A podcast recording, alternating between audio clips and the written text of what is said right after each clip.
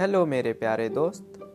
आज हम सुनेंगे एक नई कहानी, जिसका नाम है मित्र की सलाह।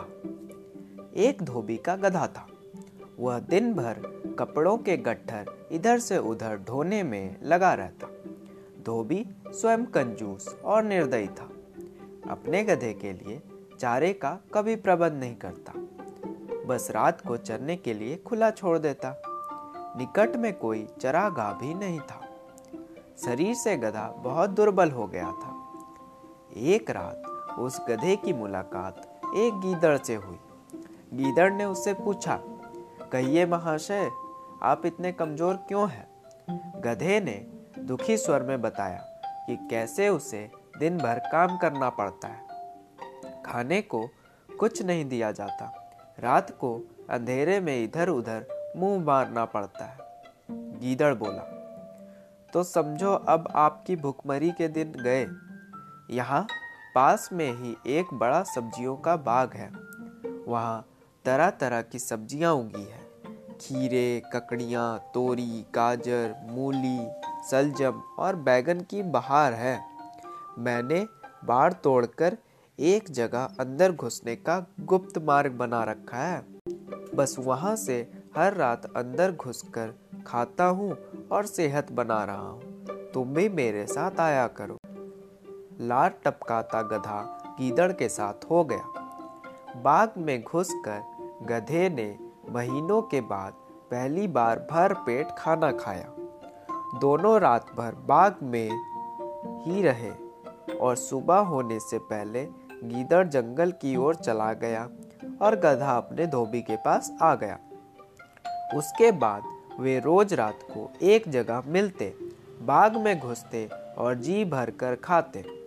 धीरे धीरे गधे का शरीर भरने लगा।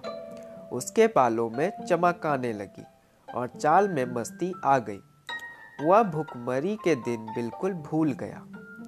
एक रात खूब खाने के बाद गधे की तबीयत अच्छी तरह हरी हो गई।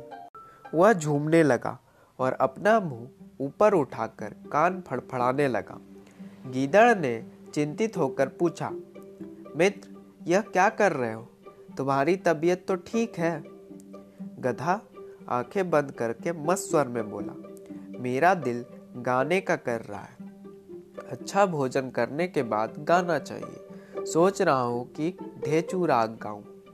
गीदड़ ने तुरंत चेतावनी दी, ना ना, ऐसा ना करना गधे भाई। गाने वाने का चक्कर मत चलाओ। यह मत भूलो कि हम दोनों यहाँ चोरी कर रहे हैं। मुसीबत को न्यता मत दो। गधे ने टेढ़ी नज़र से गीदड़ को देखा और बोला, गीदड़ भाई, तुम जंगली के जंगली रहे। संगीत के बारे में तुम क्या जानो? गीदड़ ने हाथ जोड़े, मैं संगीत के बारे में कुछ नहीं जानता। केवल अपनी जान बचाना जानता हूँ। तुम अपना बेसुरा राग अलापने की जिद छोड़ो। उसी में हम दोनों की भलाई है। गधे ने गीदड़ की बात का बुरा मानकर हवा में दुलत्ती चलाई और शिकायत करने लगा, तुमने मेरे राग को बेसुरा कहकर मेरी बेजती की है। हम गधे शुद्ध शास्त्रीय लय में रेंगते हैं।